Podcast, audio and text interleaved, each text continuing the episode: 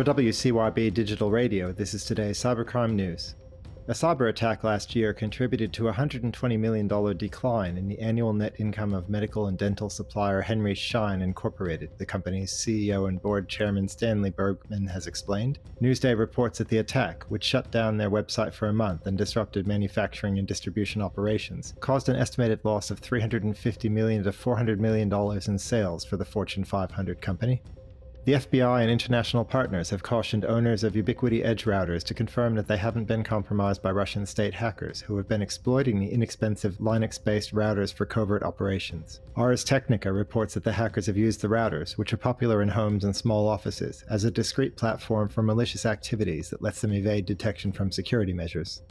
Ilya Lichtenstein, who was formerly involved in the massive 2016 Bitcoin theft from Bitfinex, disclosed his tactics in a recent trial, aiding the US government in a money laundering case. Lichtenstein admitted infiltrating Bitfinex's security systems over an extended period, compromising accounts on Coinbase, Kraken, and other services. According to Crypto.news, Lichtenstein also discussed his use of Bitcoin Fog, a cryptocurrency mixing service that has been implicated in illegal darknet narcotics sales.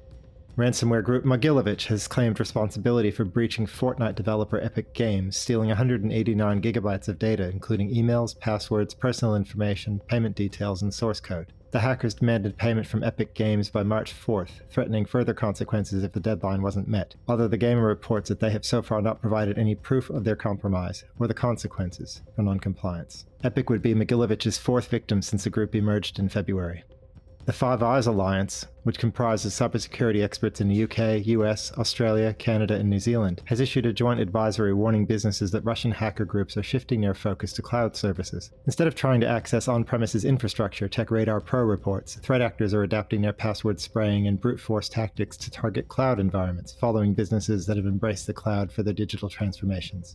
And finally, global healthcare solutions provider Cencora Inc. has revealed a cybersecurity incident involving the theft of data, potentially containing personal information, from its information systems. Reuters reports that the $262 billion healthcare solutions leader, previously known as AmerisourceBergen, initiated investigations with law enforcement and cybersecurity experts while assessing the potential impact on its financials and operations.